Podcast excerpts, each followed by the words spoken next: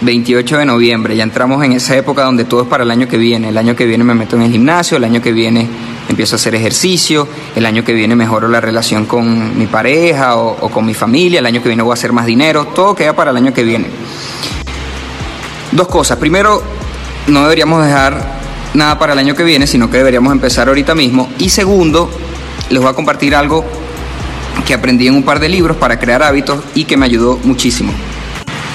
Hicimos un video una vez en Pencil con, con esto, pero aquí va rápidamente. Este es un gran concepto que resume un poco la ciencia detrás de la consecución de objetivos. Pues todos tenemos sueños, todos tenemos metas, todos queremos pasar de un punto A a un punto B. Y normalmente nos centramos en este cuadrante, pues ¿qué es lo que, qué es lo que queremos tener? Ah, un cuerpo atlético, ah, más dinero, ah, mejorar la relación con alguien, ah, dejar de fumar. Entonces, ahorita en diciembre, el 31, que todo el mundo anota sus metas y tal, nos quedamos aquí. Algunos van a pasar para acá, que es, ah, bueno, si quiero un cuerpo atlético, obviamente voy a tener que ir al, al gimnasio.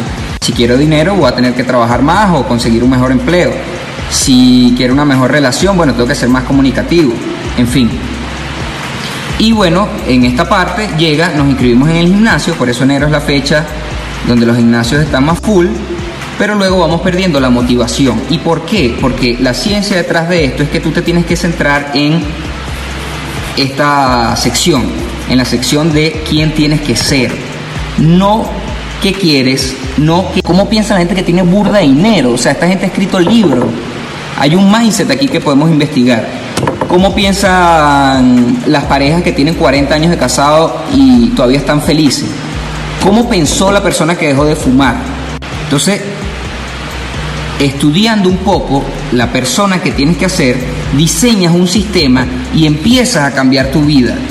No te centras en el objetivo y por lo tanto no te tienes que andar mirando en el espejo a cada rato para ver si estás más papeado o estás más flaco, sino que te centras en el sistema. Ah, bueno, yo antes era una persona que no me paraba de la cama y ahorita simplemente voy todos los días al gimnasio. Te olvidas un poquito de la meta, pero vas cambiando